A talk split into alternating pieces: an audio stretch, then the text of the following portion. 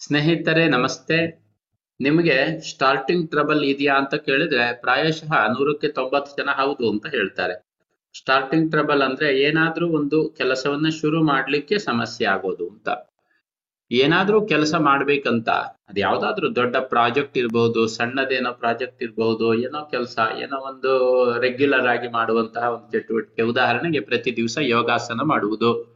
ಪ್ರತಿ ದಿವಸ ಬೆಳಗ್ಗೆ ಮುಂಚೆ ಹೇಳುವುದು, ಏನಾದ್ರೂ ಒಂದಿಷ್ಟು ಮಾಡ್ಬೇಕು ಅಂತ ಪ್ರತಿಯೊಬ್ಬರ ಮನಸ್ಸಿನಲ್ಲೂ ಇರುತ್ತೆ. ಅಂದ್ರೆ ಸ್ವಲ್ಪನೇ ಯೋಚನೆ ಮಾಡಿದ್ರು, ನಿಮ್ ಜೀವನದಲ್ಲಿ ಯಾವ ತರಹ ಬದಲಾವಣೆಯನ್ನು ತಂದ್ಕೊಳ್ಬೇಕು ಅನ್ನುವಂತಹ, ಅದಕ್ಕೆ ಬೇಕಾಗಿರುವಂತಹ ಆಕ್ಷನ್ ಸ್ಟೆಪ್ಸ್ ಪ್ರತಿಯೊಬ್ಬರಿಗೂ ಕೂಡ ಇರುತ್ತೆ.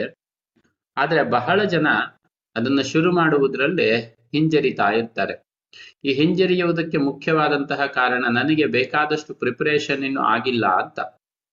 ಉದಾಹರಣೆಗೆ ನೀವೊಂದು ಯಾವುದೋ ಒಂದು ಪ್ರಾಜೆಕ್ಟ್ ಮಾಡ್ಬೇಕು ಅಂತ ಇಟ್ಕೊಳ್ಳೋಣ ಒಂದು ಒಂದು ಅಂಗಡಿ ಅಂದ್ಕೊಳ್ಳೋಣ. ಆ ಅಂಗಡಿಯನ್ನ ಮಾಡ್ಬೇಕಂತಂದ್ರೆ ಅದಕ್ಕೆ ಬೇಕಾಗಿರುವಂತಹ ಪೂರ್ವ ತಯಾರಿ, ಅದರ ಬಗ್ಗೆ ಬೇಕಾಗಿರುವಷ್ಟು ಜ್ಞಾನ, ಅಥವಾ ಅದಕ್ಕೆ ಬೇಕಾಗಿರುವಷ್ಟು ಕಾಂಟ್ಯಾಕ್ಟ್ ಇದೆಲ್ಲ ನನಗೆ ಇನ್ನೂ ಬಂದಿಲ್ಲ. ಇದೆಲ್ಲ ಸ್ವಲ್ಪ ಡೆವಲಪ್ ಮಾಡ್ಕೊಂಡು ಆಮೇಲೆ ಶುರು ಮಾಡೋಣ ಅಂತ.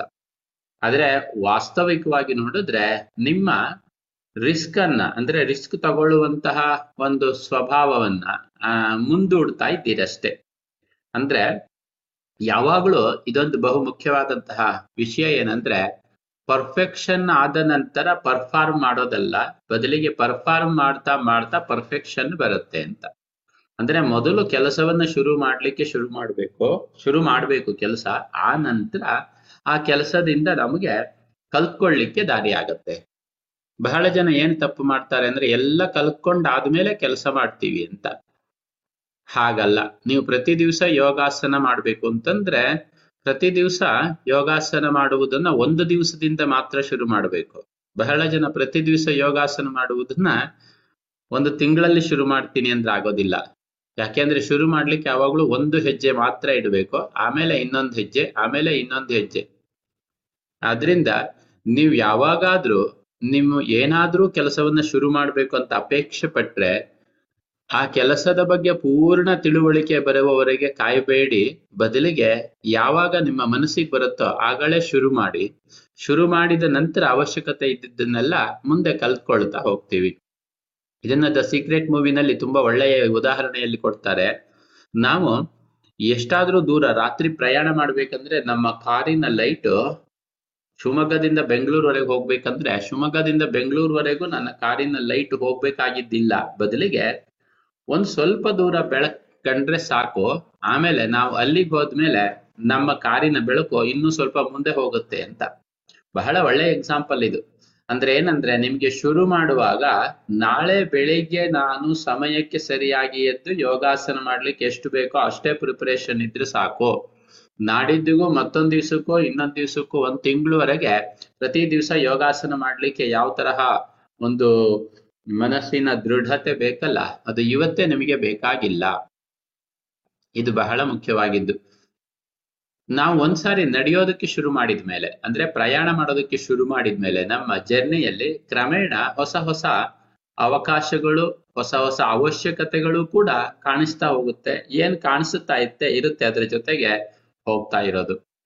ಅಂದ್ರೆ ಮೂಲಭೂತವಾಗಿ ನಮ್ಗಿನ್ನೂ ಪರ್ಫೆಕ್ಷ ಪರ್ಫೆಕ್ಟ್ ಆಗಿಲ್ಲ ಅನ್ನುವಂತಹ ಒಂದು ಉದ್ದೇಶವನ್ನು ಇಟ್ಕೊಂಡ್ಬಿಟ್ಟು ನಾವು ಮಾಡ್ಬೇಕಾಗಿರೋ ಕೆಲಸವನ್ನ ಮುಂದೂಡ್ತಾ ಇರ್ತೀವಲ್ಲ, ಅದು ನಮಗೆ ನಾವು ಮಾಡ್ಕೊಳ್ತಾ ಇರುವಂತಹ ಮೋಸ. ಜೊತೆಗೆ ನಾವು ಎಷ್ಟೇ ಚೆನ್ನಾಗಿ ಯಾವುದೇ ಕೆಲಸವನ್ನ ಮಾಡಿದ್ರು ಕೂಡ ಇದು ಇವಾಗ ಪರ್ಫೆಕ್ಟ್ ಆಯ್ತು ಅಂತ ಹೇಳುವ ಹಾಗೆ ಏನು ಇಲ್ಲ. ಯಾಕೆಂದ್ರೆ ಪರ್ಫೆಕ್ಷನ್ ಅನ್ನೋದು ಆ ತರಹ ಏನಿಲ್ಲ. ಪ್ರಪಂಚದಲ್ಲಿ ಪರ್ಫೆಕ್ಷನ್ ಅಂತ ಏನಿಲ್ಲ.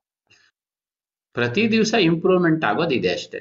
ಏಕೆಂದ್ರೆ ನೀವು ಯಾವಾಗ ಇದು ಪರ್ಫೆಕ್ಷನ್ ಆಯ್ತು ಅಂತ ಅಂದ್ಕೊಳ್ತೀರಿ, ಅದಕ್ಕಿಂತ ಚೆನ್ನಾಗಿ ಮಾಡುವವರು ಇನ್ನೊಬ್ರು ಯಾರೋ ಇದ್ದೇ ಇರ್ತಾರೆ. ಹಾಗಾಗಿ ನೀವು ಮಾಡಿದ್ದು ಪರ್ಫೆಕ್ಷನ್ ಆಗೋದಿಲ್ಲ. ಅಂದ್ರೆ ಎಲ್ಲಿ ಯಾವಾಗ ಪರ್ಫೆಕ್ಷನ್ ಅಂತ ಅಂದ್ಕೊಳ್ತೀವಿ, ಅದಕ್ಕಿಂತ ಕೂಡ ಮುಂದೆ ಬೆಳವಣಿಗೆ ಆಗ್ಲಿಕ್ಕೆ ಬೇಕಾದಷ್ಟು ಅವಕಾಶ ಯಾವಾಗ್ಲೂ ಇರುತ್ತೆ. ಅದರಿಂದ ಹೇಳ್ತಾರೆ, ಜೀವನ ಅನ್ನುವುದು ಒಂದು ಡೆಸ್ಟಿನೇಷನ್ ಅಲ್ಲ. ಅಂದ್ರೆ ತಲುಪಬೇಕಾಗಿರುವಂತಹ ಒಂದು ಗುರಿ ಅಲ್ಲ. ಬದಲಿಗೆ ಜೀವನ ಅನ್ನುವುದು ನಾವು ಪ್ರತಿ ದಿವಸ ನಡೆಯಬೇಕಾಗಿರುವಂತಹ ಒಂದು ಪಯಣ ಅಷ್ಟೇ. ಈ ಪಯಣವನ್ನ ನಾವು ದಾಟಿದ ಮೇಲೆ, ಪಯಣವನ್ನ ಮಾಡ್ತಾ ಮಾಡ್ತಾ ಹೋದಾಗೆ ಅಲ್ಲಲ್ಲಿ ಸಿಗುವಂತಹ ಮೈಲಿಗಲ್ಲುಗಳನ್ನ ಜನ ಡೆಸ್ಟಿನೇಷನ್ ಅಂತ ಗುರುತಿಸ್ತಾರೆ.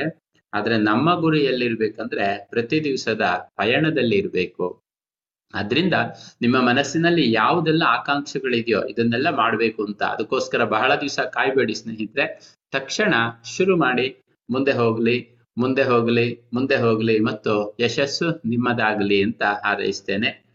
ಸ್ನೇಹಿತರೆ, ಧನ್ಯವಾದಗಳು. ನೀವು ನನ್ನ ಕಮ್ಯುನಿಟಿಯಲ್ಲಿ, ಸರ್ವಸಮೃದ್ಧಿ ಪರಿವಾರದಲ್ಲಿ, ಅದು ನನ್ನ ಕಮ್ಯುನಿಟಿಯ ಹೆಸರು. ಅದರಲ್ಲಿ ನೀವು ಜಾಯಿನ್ ಆಗೋದ್ರಿಂದ ನಿಮಗೆ ಈ ತರಹ ನಿಮ್ಮ ಜೀವನದಲ್ಲಿ ಮುಂದೆ ಹೋಗ್ಲಿಕ್ಕೆ ಬೇಕಾಗಿರುವಂತಹ ಎಲ್ಲ ರೀತಿಯ ಇನ್ಸ್ಪಿರೇಷನ್ಗೆ ಒಂದು ದಾರಿ ಆಗತ್ತೆ.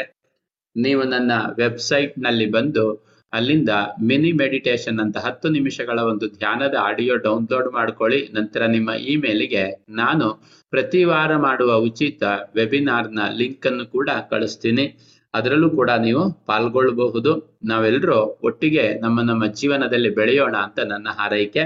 ಆಡಿಯೋ ಕೇಳಿದ್ದಕ್ಕೆ ಧನ್ಯವಾದಗಳು. ನನ್ನ ವೆಬ್ಸೈಟ್ ಅಡ್ರೆಸ್ ಬಂದ್ಬಿಟ್ಟು ಗೋಪಾಲಕೃಷ್ಣ ಭಟ್ ಡಾಟ್ ಕಾಮ್ ಅಂತ.